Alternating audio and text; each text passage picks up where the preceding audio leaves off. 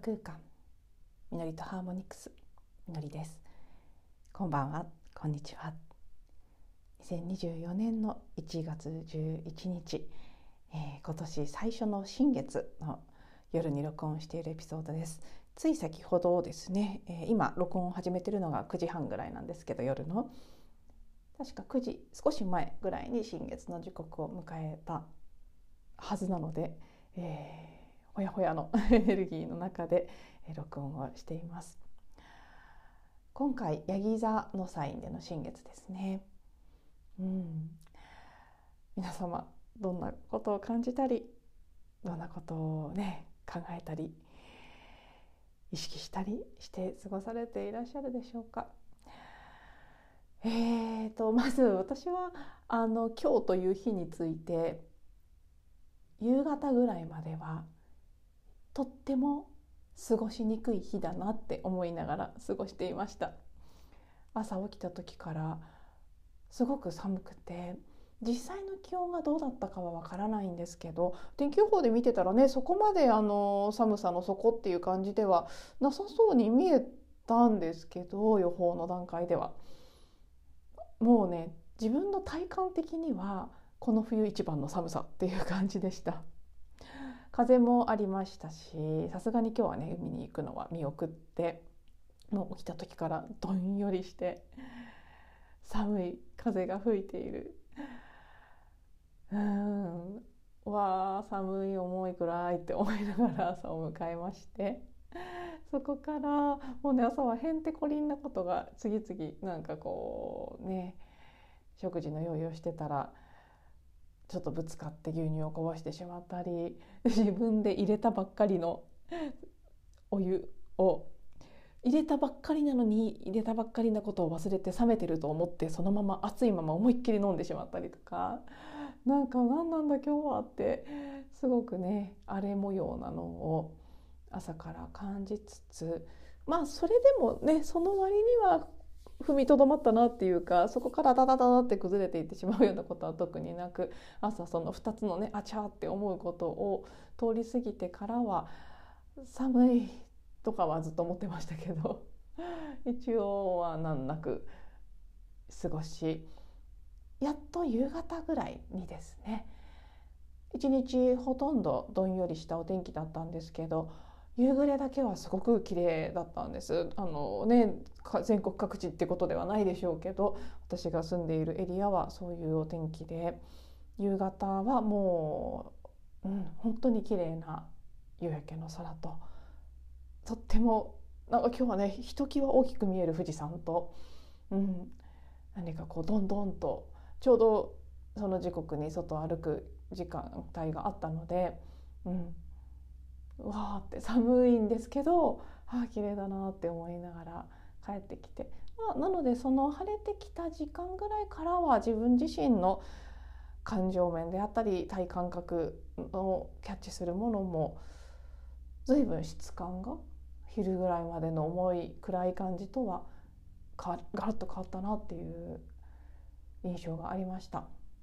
まあね、実際午後から夕方にかけてとてもいい体験がいくつかできたっていうのもあるんですけど、まあ、今日はねまたそれを話してると前置きが長くなっちゃうのでちょっとぐっとこらえてはい。まあね、素敵な体験ができましたと。あの茅ヶ崎エリア面白いイベントがいろいろあったりもするのでねもう素敵なちょっとした出会いが今日も本当ちょっとした出会いっていう感じだったんですけど、うん、あの面白い体験をして帰ってきてその頃に空は美しくなってああ抜けたなっていう 感じで今この夜の時刻を迎えています。で今日は一応やっぱりね新月配信ということもありますので今回の新月というところに少しフォーカスして私がまあ、偶然ではない実際本当は偶然ではないんだろう偶然見聞きしたいろいろな情報的な部分であったり私自身が感覚で感じ取っているものであったりそれらをま織り交ぜながら今回の新月についてえゆるゆると浮かんでくるままにお話ししてみたいと思います。今の時点で何を話そうっていうのは全くあの中身については新月についてってテーマは決まってますけどね、はい、何を言うんだかはもう無計画で 喋り始めてます。いつものことですけど。はい。えーとまずそう先ほども言った通り2024年最初の新月というところがまずありますね。そして今回はこの111と数玉的に少しこうメッセージ性のある感じの1が並ぶゾロ目の日に迎える1という数字自体が始まりのエネルギーがある数のね数字ですからそれが3つ並ぶ形での最初の新月があったという意味では少しやっぱり何かこう象徴的なものがあるかなというふうには感じています。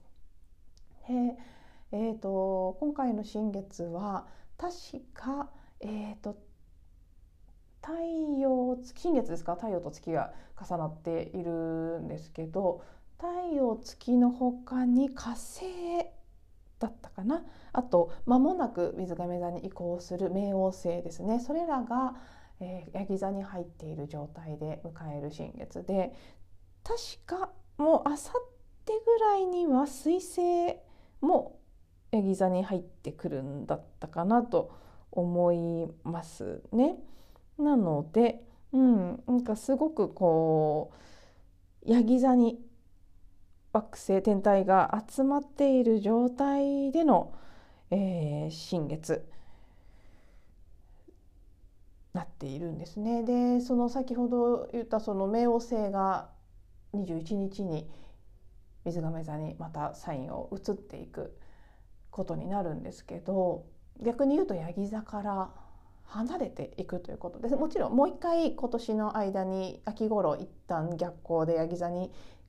戻るタイミングはあるんですけどそれが最後になってその後水亀座に移行した後はもうヤギ座には入ってこないということでこの2024年というのが冥王星ヤギ座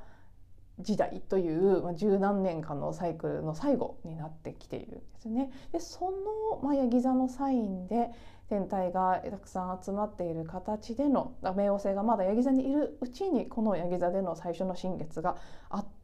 たということもうーん何かね すごく、あのー、私はいつもお伝えしている通りあの喋りながらねすごい外に珍しくこの時間都内の時はいっぱいありましたけど引っ越してから珍しくすごいヘリコプターが飛んでる音がして ちょっとねあんまりないノイズなので気になっちゃう気が散っちゃってるんですけどちょっと一旦止めてみます。多分大丈夫になったので 戻ってきました。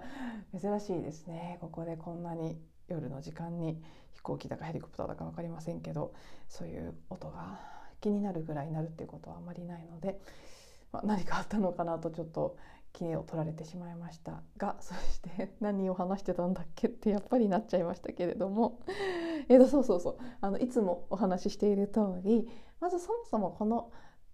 西暦での1月このグレゴリオ暦のカレンダーでの1月っていうのはあいろんな意味でその9年のエネルギーと新年のエネルギーが混ざり合っている。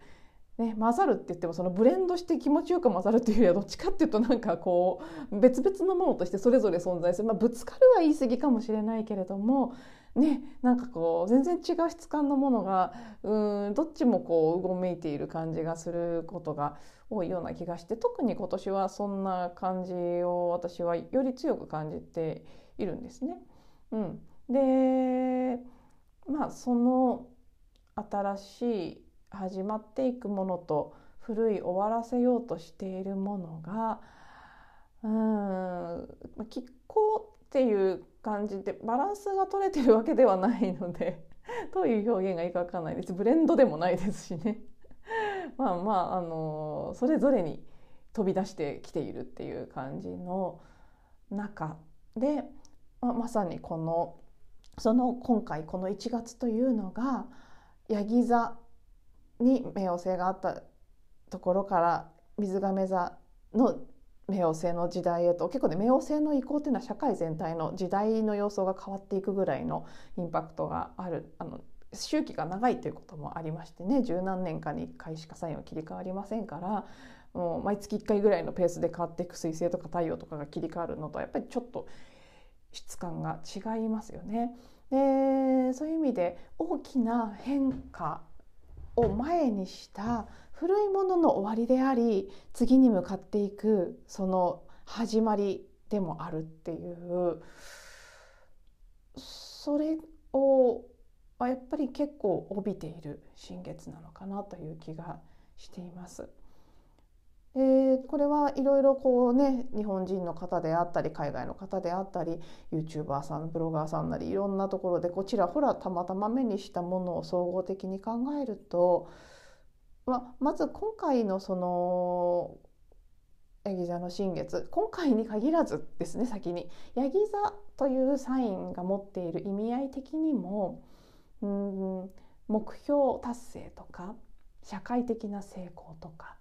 そういったことと割と密接に結びついてくるサインになっているのでで地のエレメントの星座ですねなので、まあ、物質化する具現化するそういうところが強みとしてあるような星座ですね。なので、まあ、現実のレベルで自分が何を達成していきたいのかとかその目標を定めたり何かこうね基盤を作ったり糸を立てたりっていうことに適しているそんな新月新月自体が始まりのエネルギーで糸を立てたりするのにふさわしい。なので新月の願い事と呼んだり糸と呼んだり人それぞれだと思いますけど何かねノートに書き出したりするのがいいよなんていうワークがもうだいぶ今普及してるんじゃないかなと思うんですけど、うん。まあ、特に1年の始まりでもあり最初の新月で、まあ、その新月月のサイクルの始まりでもある。そしてこのヤギ座という何かね目標達成とか成功とかそういうことと結びついている新月ということですごく、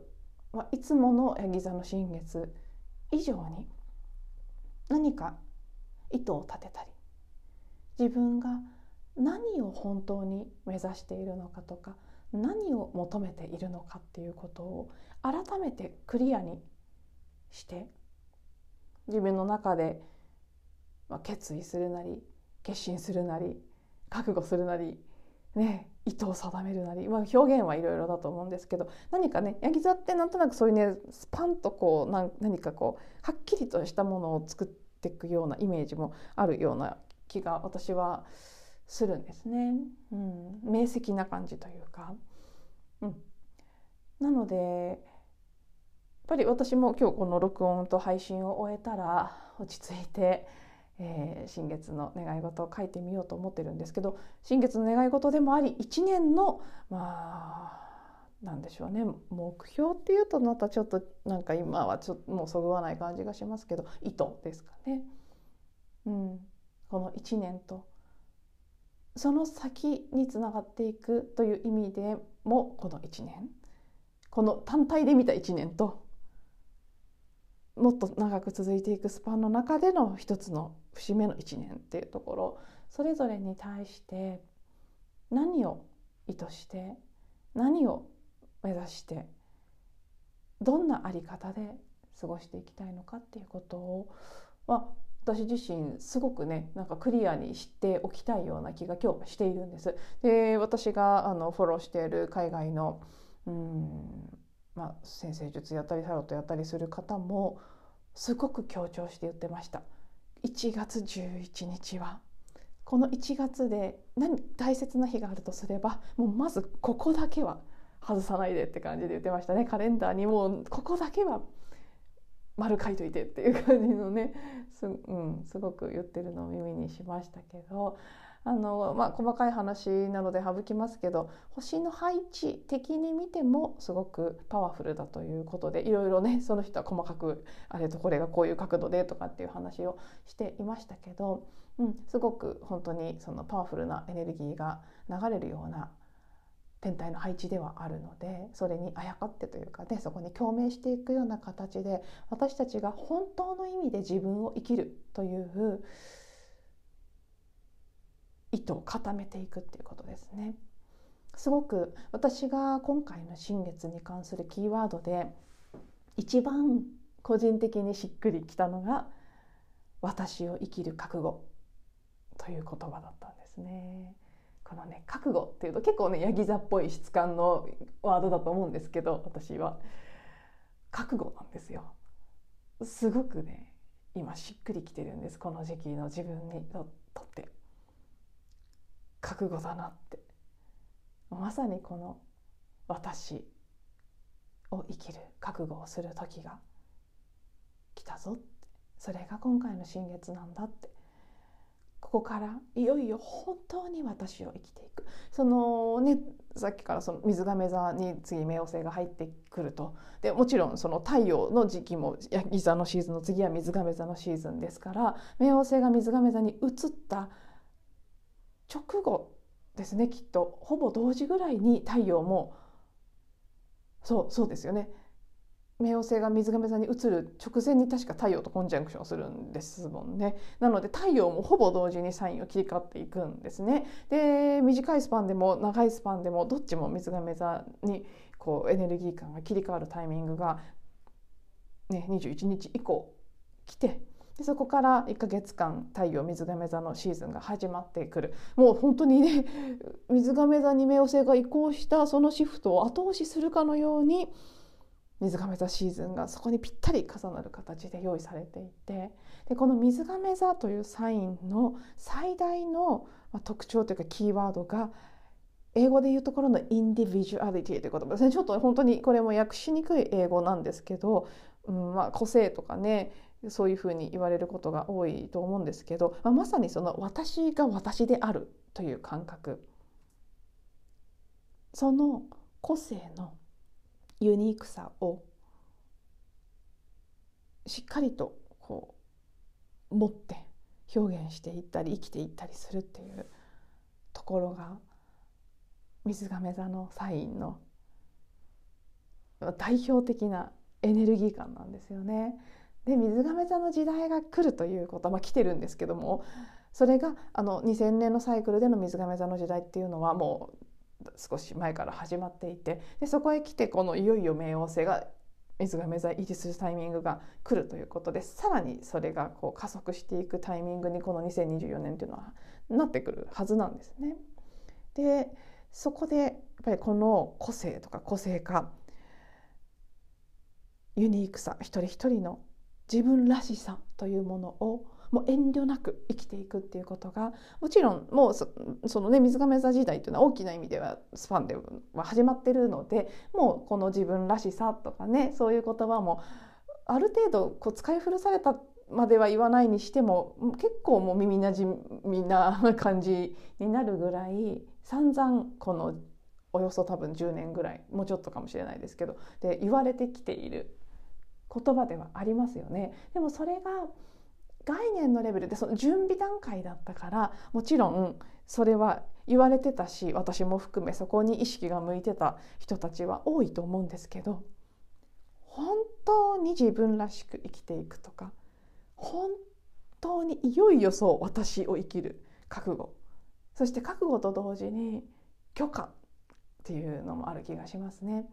自分が自分であっていいという許可がもちろんそれを準備してきたんだけれども本当により一層いいんだってもういいか悪いかですらなくなってくるって感じですねそれしかできなくなってくるっていう感じになるのが今年だと思うんで今年からだと思うんですね。うん、なので今回のこの2024年始まりの新月最初の新月で立てる意図っていうのは誰にとってもいかに自分を生きるかということ自分らしく魂的な意味で本当に自分らしくこの人間部分の自分たちが自分だと思ってきたものではなくです。ここ結構多分大事なポイントでそれが今その古いものと新しいもののエネルギーが混ざってる部分のこの今回の新月の意義でもあると思うんですけど古いものを終わらせる。終わらせるものは結構多分大きいって大きさの話って表現できるのかちょっと適切な言葉なのかわからないですけど大きくもあるし深くもあるし、うん、思っているよりもこう思ってるもの以上にってことだと思うんですね。私だと私たちのマインドが思ってきたものそのこれが私だと思ってきたものに紐付けられている条件付けあらゆる条件付け的なもの。私はこうだからこうでこうでとかこういう家系だからとかうんこういうふうに育ってきたからとかたくさんあると思うんですね日本人だからとか、うん、いくつだからとか。それらをもう究極究極本当全部って言っても過言じゃないくらい手放していって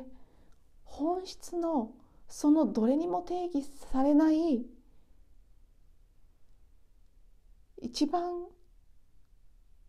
ピュアなただそのものであるっていう自分という存在を感じて表現してそれを生きていくっていうこと。じゃあその自分って何なんだっていうことに気がついていくのも今回の新月のエネルギーを借りてすごくやりやすくなることの一つでしょうしこれまで自分だって思ってきたものっていうのを終わらせる。それがそうじゃなかったんだって気がついていったり今までそうだったかもしれないけどもうここからはこれはいいやって思うものを手放していったりするのにもすごく適している。そういう意味で終わらせるものとこれからどんどんこう発揮していくものとそれぞれについてしっかり見てあげる。感じてあげる気づいてあげる。そしてそれを決める。覚悟する。受け入れる。自分に許す、ね、いろんなこう異なる質感のいろいろなレイヤーのものがあってそのそれぞれが人それぞれここが特に欠けてるとかねここが特に強化したいところだ。これを自分にもっとさせてあげたいとかそのね違いが少しずつあると思うんですけど私の場合はね覚悟が一番強い感じがするんですね。うん、そう。許可もあるけど。本当にあもういいやって。あのこれ少し話はそれるかもしれないですけど2024年に入って私がすごくね自分自身の中で感じている変化の一つとしてうん前よりもさらにですちょっとずつそういう変化は2023年も22年も起きてた気はするんですけどもっともっと急速に、うん、いらないものがいらなくなってきたっていう感じです。これまではまだ必要だと思っていた例えば何でしょうねこう人付き合いみたいなものであったりものもそうだしそういろいろな意味でその自分がエネルギーを注ぐ対象が前以上にさらにそぎ落とされたというか、うん、洗練されて純化されて本当に必要なものだけで良くなってきたっていう感じがもう本当人も物もやることも何もかものレベルで感じていてだからすごくシンプルにもっともっとシンプルになっていってるし余計なものはいらない。それは欲しくならないから無理になくそうとしてるわけでもなくって。で今までだったらなくなったら不安に感じたかもしれないものももう大丈夫っていうか不安にさえならないっていう感じなんですね。あいいじゃんこれでってすって思えている。その変化がかなり顕著で面白いなっていうふうに思っているんですよね。なのでそのうん今どうしてもね私なんか不思議なんですけど別に帰国子女とかでも何でもないんですけどなんか言葉が英語の方が単語が出てくる時が結構あってこのこれを言いたいんだけど日本語にならないんだみたいなのがよくあって今どうしてもこのストリームラインっていう言葉がねあの出てきていてなんて言ったらいいのかな？ストリームラインストリームラインって感じなんだけどと思ってたんですけどね。あの一応辞書を引くと,、えーと、無駄をなくして合理化するとか簡素化するとか効率化するとかそういうふうに訳されてますね。まあまあ結局そういう意味なんですけどなんとなく私の中でねストリームラインって言った方がなんかこうイメージの浮かんできてるものそのものなのそっちの単語なんです。このストリームラインねこうねスッとこうかん無駄がない直線みたいな感じになった状態での、えー、そのストリームラインの話してたら何て言いたかったのか分かんなくなっちゃいましたけど、まあ、ちょっと思い出せないのでもうあ合ってないあの言おうとしてたことと違うかもしれないけどそのまま今浮かぶままつなげるとそうそのストリームライン化された状態での自分の望みとか目標目的意図っていうところを明確にしてみるとすごくいいタイミングなんだろうなって、うん、なんか今回は特に今度は救急車が来ましたね。なんかなかなかに賑やかな夜ですけど。はい救急車最近多いですね。なんか、まあ、そういうのもいろいろ起きてるなっていうのはそれ以外の部分でもたくさん感じてはいるんですけど、まあ、それはさておきでね外側のことは相当この先もいろいろ起きてくるので何て言うんでしょうね、うん、いちいちいちいち気にしてはいられないっていうかそれは冷たい意味で言っているのではなくでも本質にフォーカスしていく必要が一人一人がそれが何よりも大事なことなので外側で何が起きてるかっていうことに気を取られすぎずもちろん手助けが必要なところに自分ができることがあればするだろうしね、心を痛めるっていう自然な人間としての反応があればそれもそれでいいんだけれどもでもまあ意識をそっちに持っていかれすぎずに自分のコアの部分よりすっきりした